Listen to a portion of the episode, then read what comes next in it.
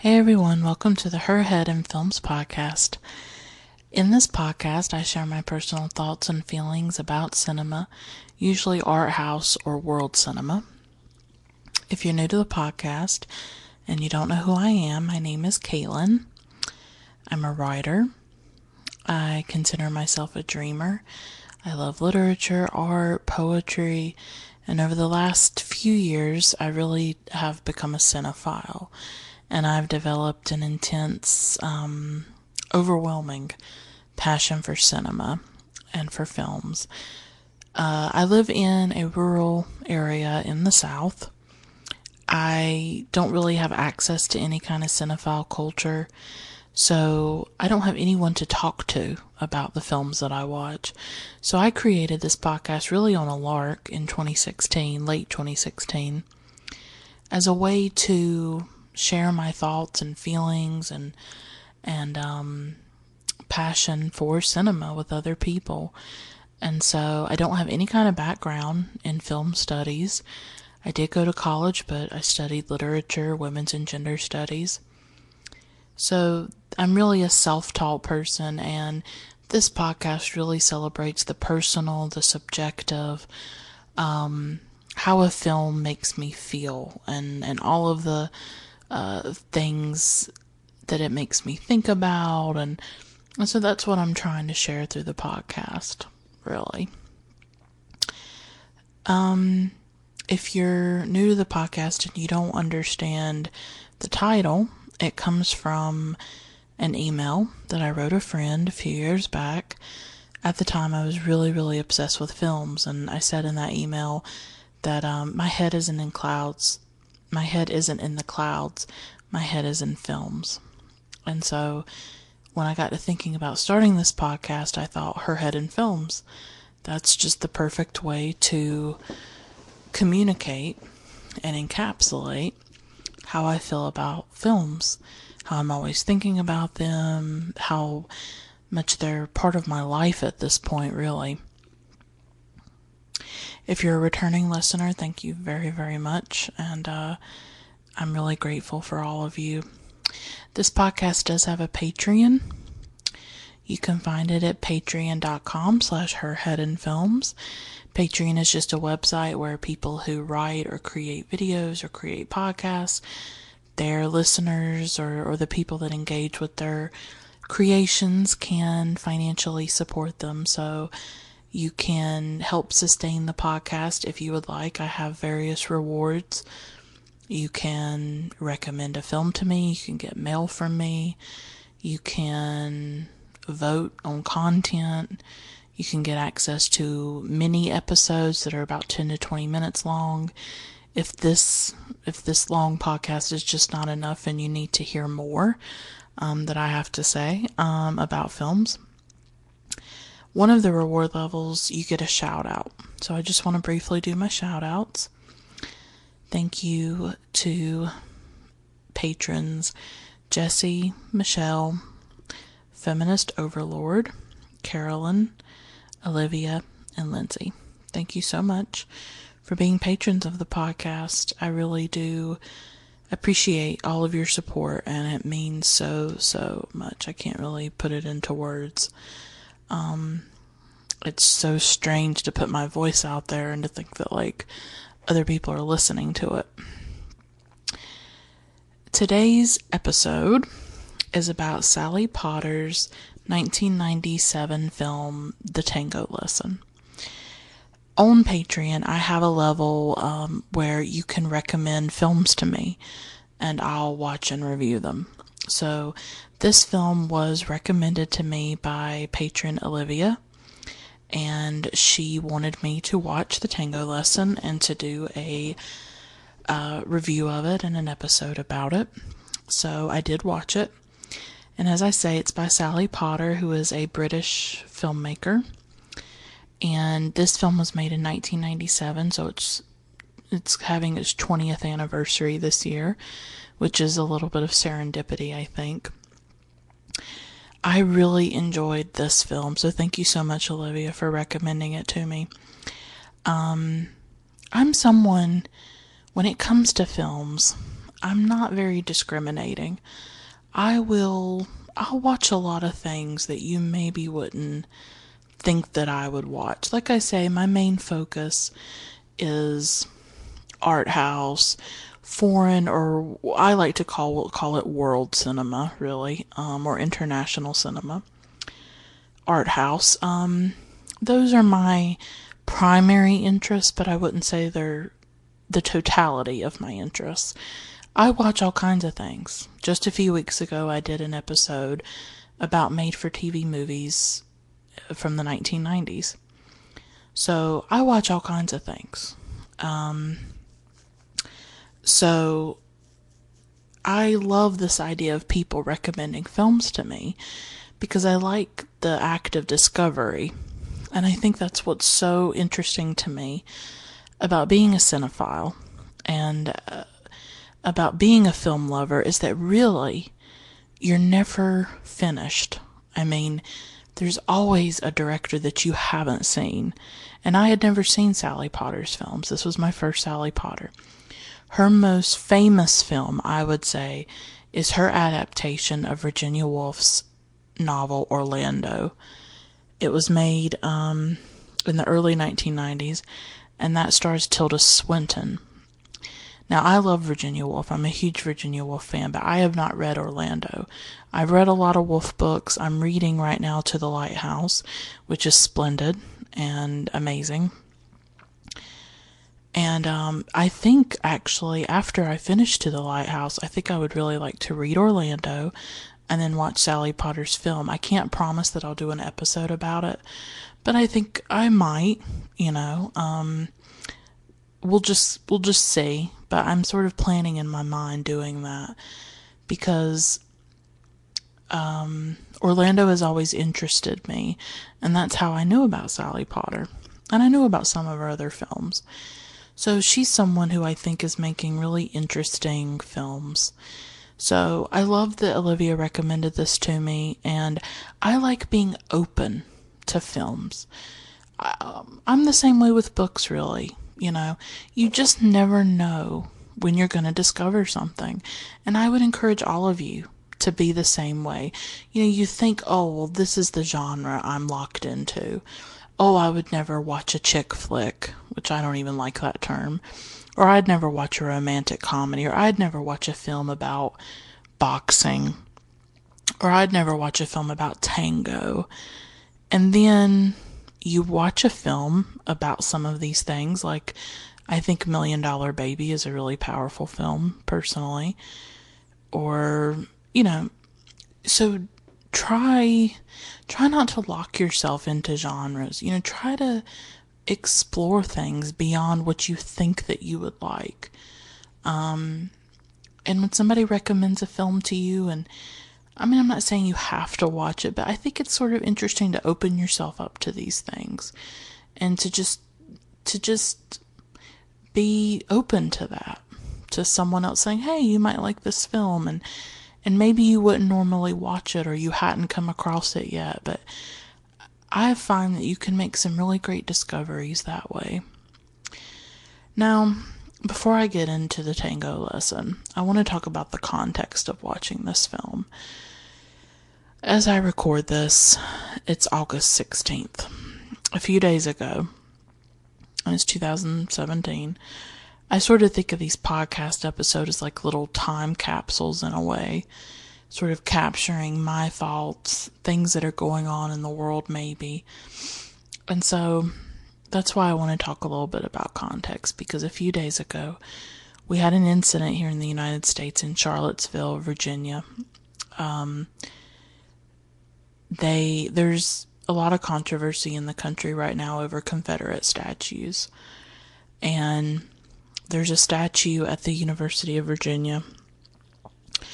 I think it's of Robert E. Lee. And there was a huge rally by white supremacists, supremacists, uh, people from the KKK, neo Nazis, fascists, and there were counter demonstrators, people who went there to protest this rally of white supremacists. and they were peaceful and they were protesting.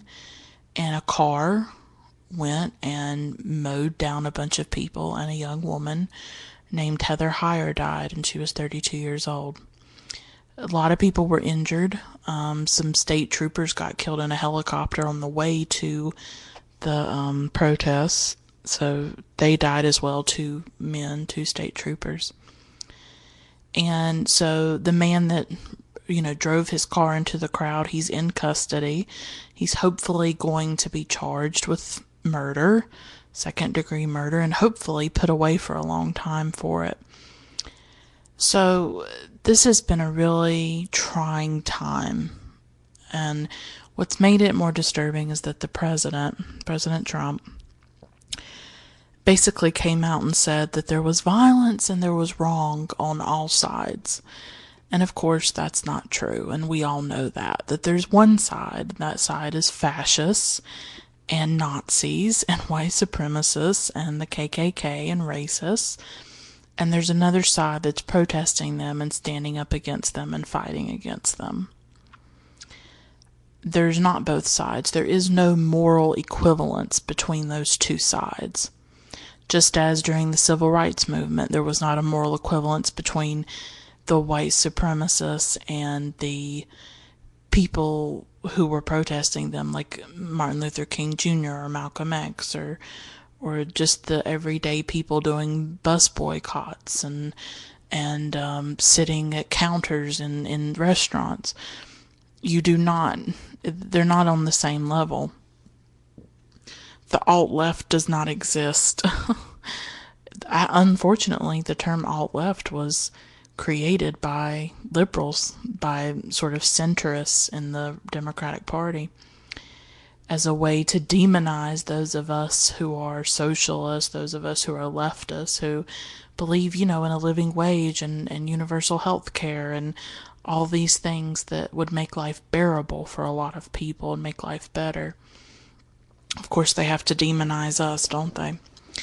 So, we live in a difficult time uh, where the most powerful man on the planet sympathizes with white supremacists and puts white supremacists in powerful positions within his cabinet and within the White House. We have white supremacists throughout the country in positions of power. They're not fringe. To believe that they are fringe is to be very naive, I think. So every day I watch the news, I'm just, it, I find it very traumatizing. I find it very disturbing. I find it very upsetting to see the hatred that is boiling over in this country that is in, that is rampant. And we, we saw this in Charlottesville. We saw how violent white supremacy is. And um, I don't know what's going to happen. Uh, it's it's very scary. So I watched this film really as a way to take my mind off of the news. You know, I ask myself a lot like what is you know how you know the world's on fire right now, right? I mean we have climate change, we have rampant racism and sexism there's just so many like terrible things going on at once and I just I ask myself a lot like how can I just sit here and talk about films or how can I tweet about books or whatever and I think the answer is that I have to keep living and I have to keep surviving some way. Um, I'm not in the best health. I don't have the best physical or mental health. I wish I could be out there protesting. It's not really possible for me. I I don't know how to contribute to this. I don't know how to change things. I feel very helpless. I will admit that. But films and books, they help me survive and they help me live. And so this podcast is personal because it has to be because I can't look at cinema in any other way except through a personal lens. That's just how it is. You know, I, I can't be academic about it because I'm holding on for dear life. I, I each day is a struggle, you know, sometimes. And when I watch a film, it's a moment in which I feel happy or I feel at peace or I feel joy or I just feel something besides fear, something besides grief, something besides hopelessness. So, cinema is one of my reasons for living. it's one of the reasons I keep going, and it's one of the things that helps me survive. And so, I will always talk about it in a personal way because it's it's it's it's life to me. You know, it's air, and um, it's it's just essential. It's essential to my life to watch these films. I wouldn't talk about them if it wasn't. You know, I, I wouldn't I wouldn't take the time to say all of this if it didn't mean something to me. And so it's been a sad week sad sad feels inadequate. It's been a disturbing and devastating week and every single day that this man is in power is just traumatizing and horrific and terrible. I will say that. I don't want to linger too much on it. I know all of you probably watch the news. I know all of you are probably in the same exact place that I am in terms of not knowing how to deal or how to cope. But this film was a welcome relief from all of that for me. And it has nothing to do with politics, it has nothing to do with any of these things that are going on. It is a really great film by Sally Potter. And it's from the 1990s. And as many of you know, I will watch anything from the 1990s. I tend to really love cinema from that decade. So, this is from 1997. It is primarily a black and white film. It stars Potter herself, and it's actually sort of semi autobiographical in that it is about her relationship with an Argentinian tango dancer instructor named Pablo Verón. And the film is about her learning to dance, him teaching her to dance, and the delicate and complex relationship that forms between her and Pablo it's also about her as a filmmaker because at the beginning of the film, she's trying to write a script and she's having trouble writing it. She's in Paris. This is an international production. It takes place in Paris. It takes place also in Buenos Aires, in Argentina. So we're, we're on all kinds of different continents with this film. she goes one day, she's in Paris and she goes to some kind of theater and she sees Pablo dancing the tango with a woman on stage and she becomes riveted and captivated by it. And she approaches him for lessons and she wants to learn tango. She also, at some point during the film, because she's a filmmaker, she's playing really herself in this film um, she says that she'd like to put him in a film, and so um, the tango lesson, I guess, is sort of the the film that comes out of their relationship. So first of all, I'm I'm gonna say that the obviously the central thing about this film is the dancing. So I want to linger on it for a little while because I think films about dance are very interesting, and I myself have watched quite a few. It started when I was little when I watched Dirty Dancing, which I still love, and I really want to do an episode about Dirty Dancing one of these days. Um, I think I probably will. I think I probably have to, and I have to get that out of my system. To even the present day with something like Silver Linings Playbook by David O. Russell. I'm not a David O. Russell fan, but my mom loves Silver Linings Playbook. She's watched it at least a hundred times.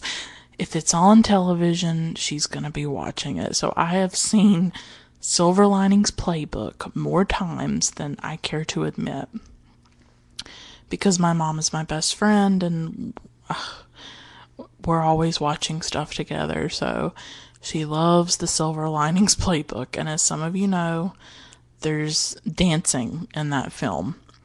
But I think even of something like Black Swan with Natalie Portman or Pina, which was about Pina Bausch, the um, choreographer, or I even think of like a TV show like Dancing with the Stars and the immense popularity of that show. I have watched a little bit of it. Um, I watched like I watched a season a few years ago. It was the one with Bindi Irwin on it. Um, I'm not sure why I watched it. I just kind of got into it for some reason. Nick Carter was on that season too, and I love the Backstreet Boys, so I had to watch it. But watching the tango lesson got me thinking about these films and even the TV shows. I think there's a show in Britain called Strictly Come Dancing, or there's a movie called that that's kind of like Dancing with the Stars here in the States. So it got me thinking about people's fascination with films about dancing. And specifically, something like Dirty Dancing is is probably the only other comparison I could make with the tango lesson because it's about a woman learning to dance from a man. And in Dirty Dancing, you had Baby learning to dance through Johnny Castle. In this one, you have Sally learning to dance the tango through Pablo. So those, you know, that's sort of the relationship that develops. But if you think about these films about dance, they're very much about the body. They're about intimacy. They're about sensuality. They're they're not just about dance. Um, they're really about human relationships. They're about how people connect through the way that their bodies move together and how they communicate with each other through their bodies, um, how they relate to one another, how they navigate intimacy, boundaries, desire. And you see all of that on display with the tango lesson. Um, and that's what I think compels me about those films is that, I mean, I'm someone who deals with a lot of self hatred with my body. And there's, I deal with disability too. And so my body won't do the things that I would like it to do. So when I watch films about dancing, I'm I'm very jealous often. Like I wish I could dance like that or I wish I could do that. But I'm also jealous of the intimacy of how people touch one another. If you've listened to some of my episodes, especially my episode about Barry Jenkins's Moonlight, I talk about the lack of intimacy and the lack of touch in my own life because I just haven't had really strong connections with people or any kind of intimate relationships with other people. And um so it's so interesting to watch films like this to see people hold one another, to see especially in the tango lesson when like Pablo's hand is on Sally's uh, upper back, you know, as he as they're dancing and and you know, I always wonder what that would be like to have that physical connection with another person. So, I think these films sort of I think they satisfy our own sort of inner craving for touch and connection and physical intimacy that a lot of us, or some of us, myself included, really lack in our everyday lives. But these films can also be about endurance, about pushing the body beyond its limits. If you think about Dancing with the Stars, I mean, they really, really push these celebrities to do things that I don't think a lot of them really should be doing. I mean, so, there are so many injuries on that show. Um, so people feel this need to really sort of push their body beyond its limits, but that's not what the tango lesson is about. It's much more about the relationship between Sally and Pablo and sort of how they desire one another, but they don't want to cross that line into sex. I mean, I, the way I interpreted it, they seemed more like friends, and it felt more like a friendship to me than a romance. I mean, it is a romantic film, but um but it's very difficult because Sally is a film director. Sally is someone who's um, assertive, and it's very hard for her in the dance with Pablo, with the tango, for her to follow because the man in dancing leads, the woman follows. I also got to thinking when I was watching this film, when I was thinking about dancing films, how much these things are about gender because it's always a man and a woman dancing. Um, and it, it is with Dirty Dancing, it is with Dancing with the Stars. It's a man and it's a woman. And it's the man who leads and it's the woman who follows. Or you think of Ginger Rogers and Fred Astaire, for example. And you know, she has that quote where she had to do everything he did, but in heels and backwards. So these dancing films are also very much about gender and about how men and women relate to one another and how they interact and how they balance their desire because when you're with someone and you're moving with them and you're touching them i mean if you i mean if you're somewhat attractive obviously something is going to develop you know you're going to be attracted to each other in some way and Dirty Dancing is about how that attraction blossoms. The tango lesson is similarly sort of about that. I mean, some of these dancing shows, I don't know if it's happened with Dancing with the Stars. I think it has actually, though, where sometimes the instructor falls for the student, you know, where I think I think there's been a few with Dancing with the Stars where the the dance instructor and and the celebrity sort of fall fell for each other. It it you can't help but start to feel something for for this other person. And so I think you definitely see that obviously with the tango lesson. They start to have feelings for each other, but it gets very complicated. And so, yeah. And throughout the film, obviously, she's working on her script. She says that she wants to put Pablo in a film, and that sort of gets complicated as well. What's so wonderful about this film with the dancing is, first of all, it's set in Paris for much of the film. So, I mean, Paris in the 1990s it was very romantic. I mean, I've watched a few French films from the 90s, and I just there's something about France in the 90s. I don't know what it is. Um, but Paris is always romantic. It's I have a lot of Paris stuff. Like I collect things that have like the Eiffel Tower on it and I mean, I've never been there. I've never left the United States. Paris always just is part of our fantasies here in the United States. I don't know how people in other countries feel about France or Paris, but there is this dream in my head of what Paris is. I don't know if that even exists. But this film takes on the romance of Paris, so obviously that aspect of the film is wonderful. Another aspect of the film is the dance scenes, obviously. Sally and Pablo have a really lovely chemistry, obviously, because Sally, I guess she learned tango from Pablo. I mean, Pablo Verón is an actual tango dancer and he teaches tango and he is I think very well regarded as a tango dancer and, and a choreographer. So he is an actual dancer. He's not necessarily an actor, but he is a dancer. So Sally and Pablo have this really wonderful chemistry, and there's all these.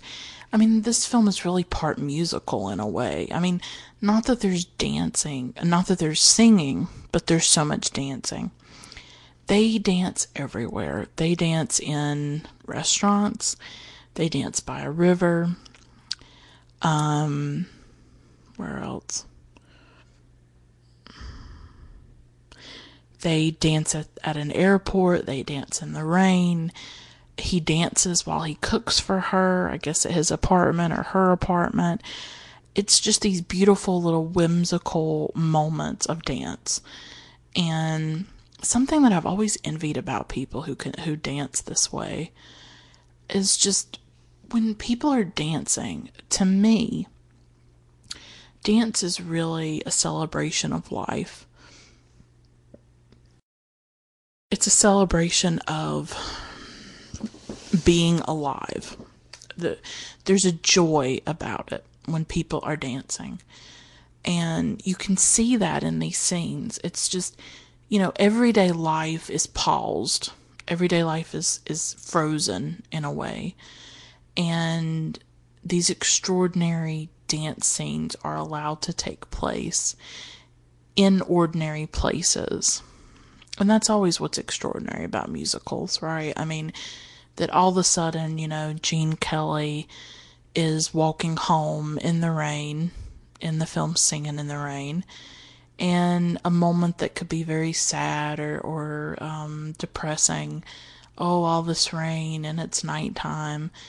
And instead, it becomes a moment of dream, a moment of beauty, a moment of joy as he starts to sing and dance and twirl around a lamppost and all of the things that he does and it just captures you and it just warms your heart, right? I mean, I love singing in the rain. It's probably my favorite musical. Um, so this ordinary moment all of a sudden becomes elevated. It becomes heightened. It becomes extraordinary. And that's what happens in the tango lesson of just these little ordinary moments and Sally and Pablo dance and they look so joyful and they look so alive and they look so present and happy to be alive. And I always I envy people who are like I envy people who like wake up each day and they're just so ready to take on the day, right? Like what is that like? I don't even know. I was just writing in my journal the other day and I was like, how do people live? Like, really, how do they live? I, I don't know. I have such a hard time with it. I really do struggle because of different things that I've been through.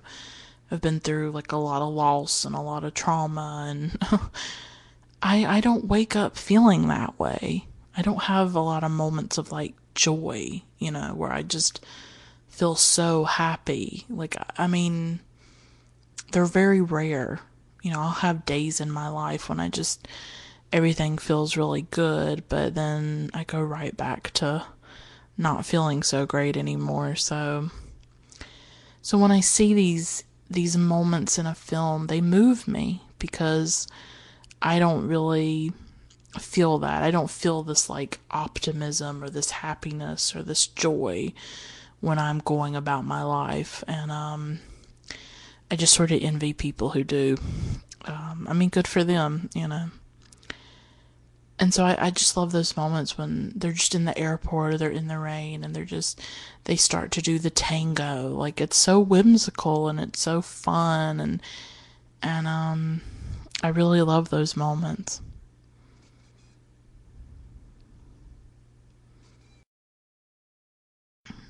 But it's not all joy for their relationship. They go through ups and downs where they have moments where they're very connected and very um, happy to be in one another's company, and then they have much more complicated scenes because that's what dancing is about. You're you're having to engage with another person. You're having to follow someone else's instructions. I mean, she's used to calling the shots. She's used to making all the decisions as a filmmaker. She's used to having that position of power, I think. And so she's uncomfortable, or I think she has trouble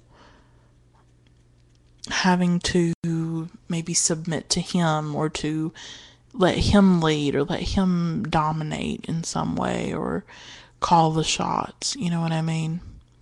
Not that he's, you know, terrible or mean or anything like that, but I think when you see these dances, especially between a man and a woman, there is a certain power struggle, I think, that's going on at times, especially nowadays. You know, when women are not necessarily used to following, they would maybe like to lead too. So, um, there's this there's this way in which dancing can be really graceful and really beautiful.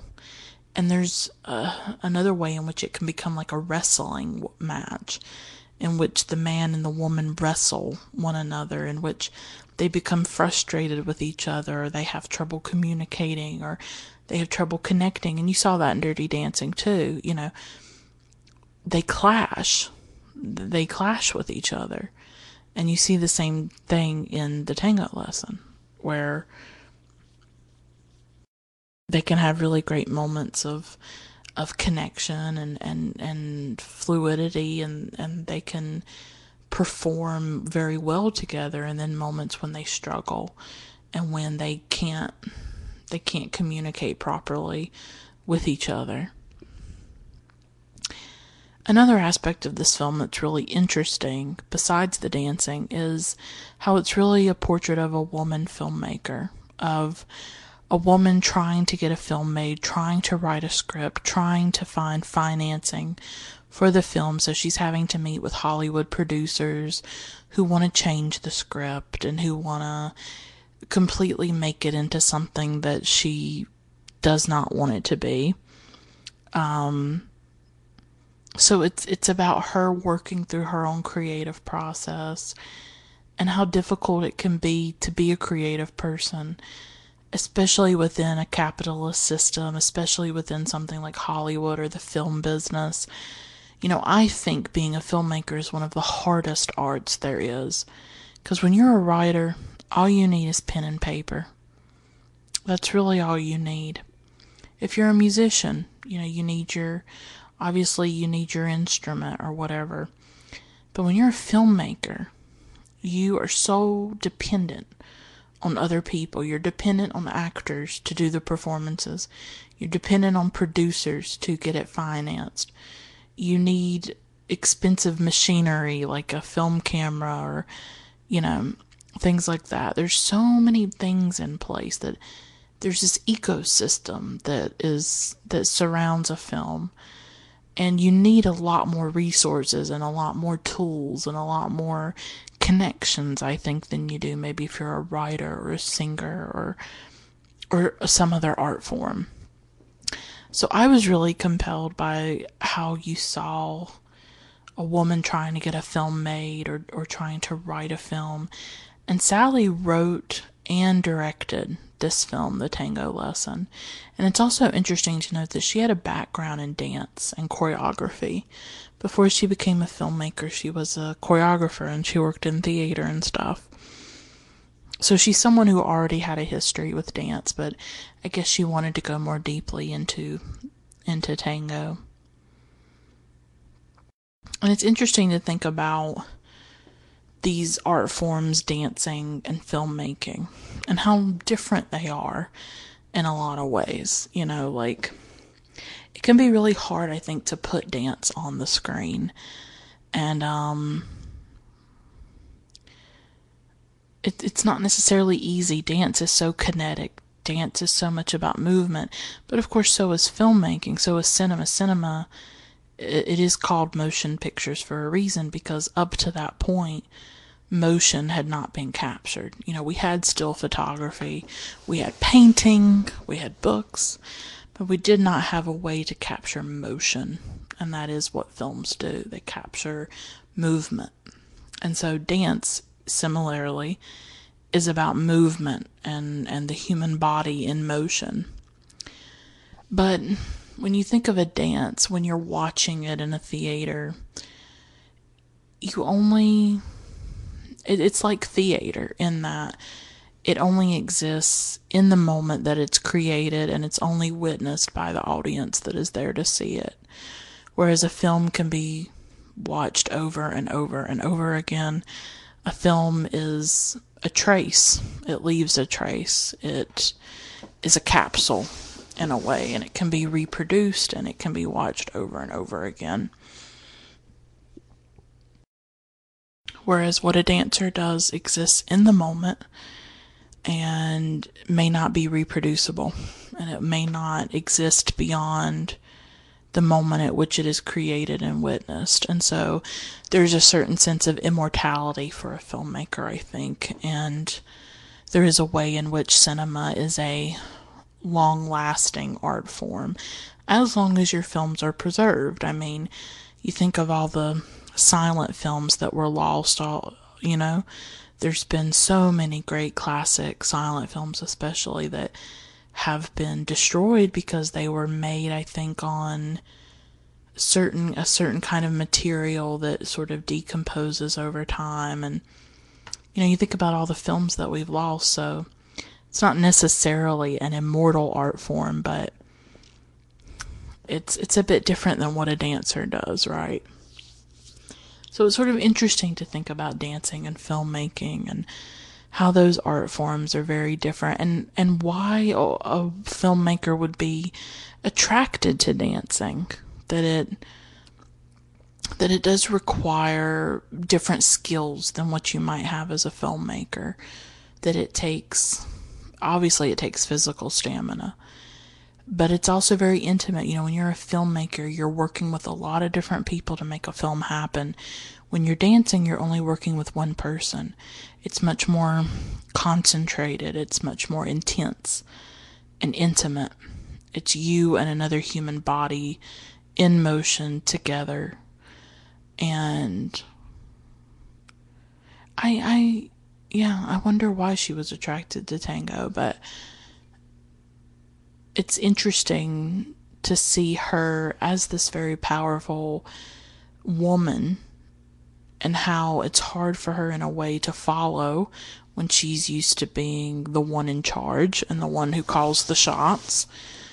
And um and putting herself in a position where she has to follow and she has to submit.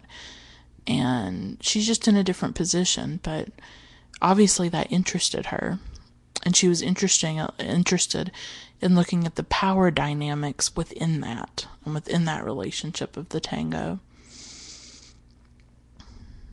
And so I think that's really interesting, actually, now that I think about it.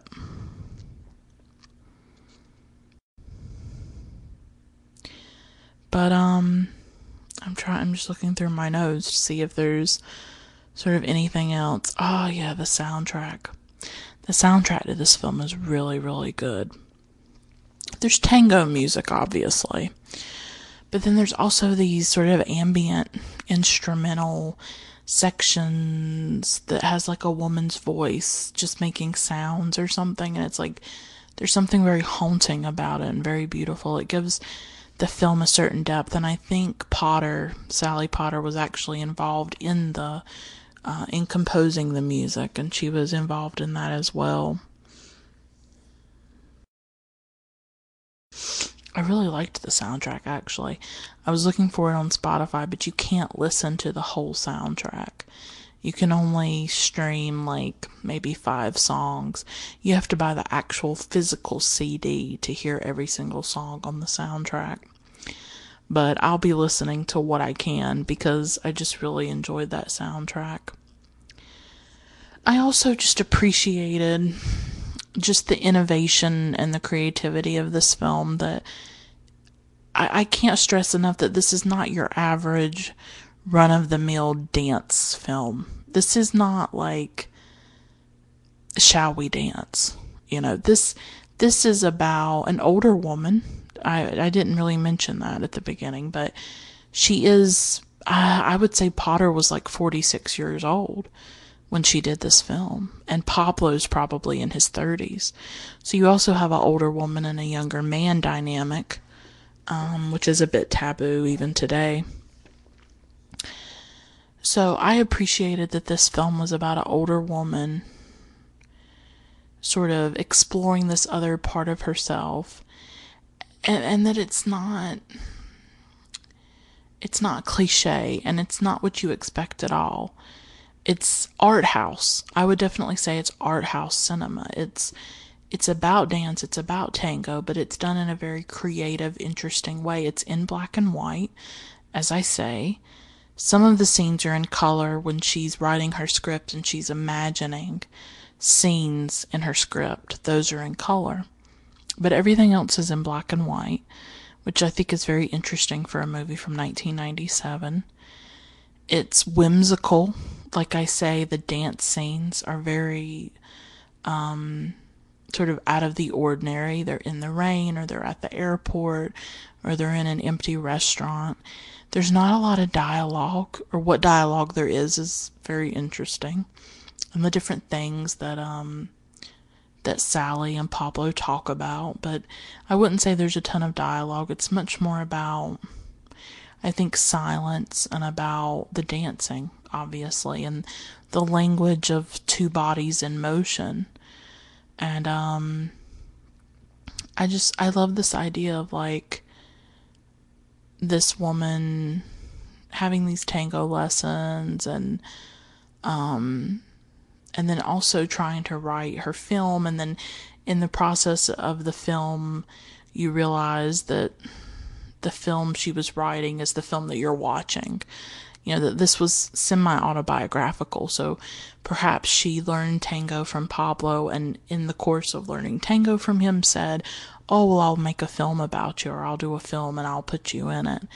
And so you realize that life and art are being fused together that art is imitating life and vice versa, that the two are intimately or, or intricately woven together in this film. And so it's it's an intellectual film in that way, and yet it's also I think a film about passion and desire and about connection and intimacy and just the fun of dance and the joy of dance and how um, how life affirming dance can be and how um, and how it can show us things about human relationships, about power relations between men and women. So it's it's an artistic film. It's creative. It's interesting, and um, and like I say, it was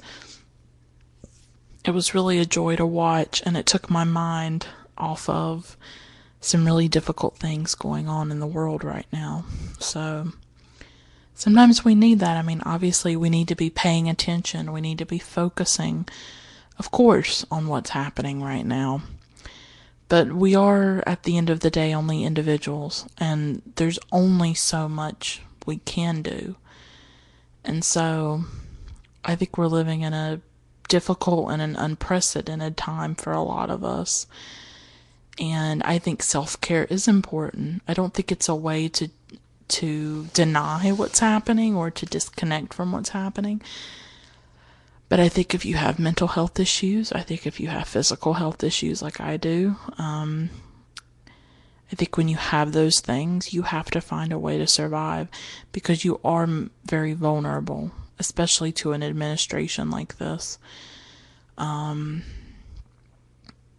you're part of a vulnerable population and you have to take care of yourself. You have to find a way to get through each day and to survive and to do what you can. And that's okay. And I think you can give yourself permission to do that. That even when this horror is happening and even when scary things are happening, it's okay if you have to step back from it. And obviously being able to step back is a form of privilege. And I understand that, that some people are on the front line, some people can't escape it. Some people can't take a step back from it. And I get that, you know. But as I say, I have mental and physical health issues and I have to I have to preserve my health. I have to preserve my sanity in some way and I have to find a way to survive. And so films are a big part of that. They're a very major part of that. So I watch these films, I watch them in order to access other worlds and to, um, it's not, I wouldn't call it a distraction. It's more about, it's more about just giving myself something else to focus on, something to think about, something to go deeper into. And there's just something about this film. There's really a hidden power to it, a hidden depth. There's something, there's some magic about it. I don't, it, it's, I think it's everything together the black and white, the story, the soundtrack. There's just something uh, under the surface of this film that's very powerful and very magical very enchanting, and I think it sort of puts you under a spell as you're watching it. And I would definitely be seeking out more of Sally Potter's work. As I say, I may try to watch Orlando after I've read the book because I tend to prefer to read a book before I watch the film adaptation. So if I do that, maybe I'll do an episode, but I'm definitely to see seek out more of Sally Potter. I know she has a film called Yes where it's only done in poetry, which is so interesting. I love filmmakers like this. Actually, I love filmmakers like Sally Potter, like Jane Campion, who I really feel like do really interesting, extraordinary things. And I mean, think about it doing a whole film that's done in verse and poetry. I mean, who does that? And and adapting a book like Orlando, which from what I've heard is is just was almost seen seen as impossible to even do something like that.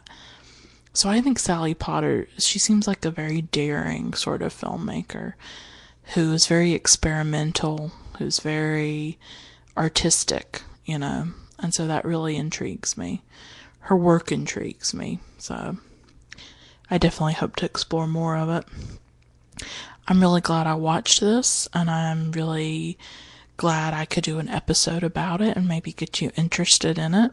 But it's one of those films to watch when you need a pick me up or when you need something um, light but not lacking in depth or artistry or um, substance. You know, there's a lot there, and um, I really did enjoy it. But um, thank you so much for listening. Um, I hope you enjoyed the episode, and I will stop here. Until next time, keep watching great films. Bye for now.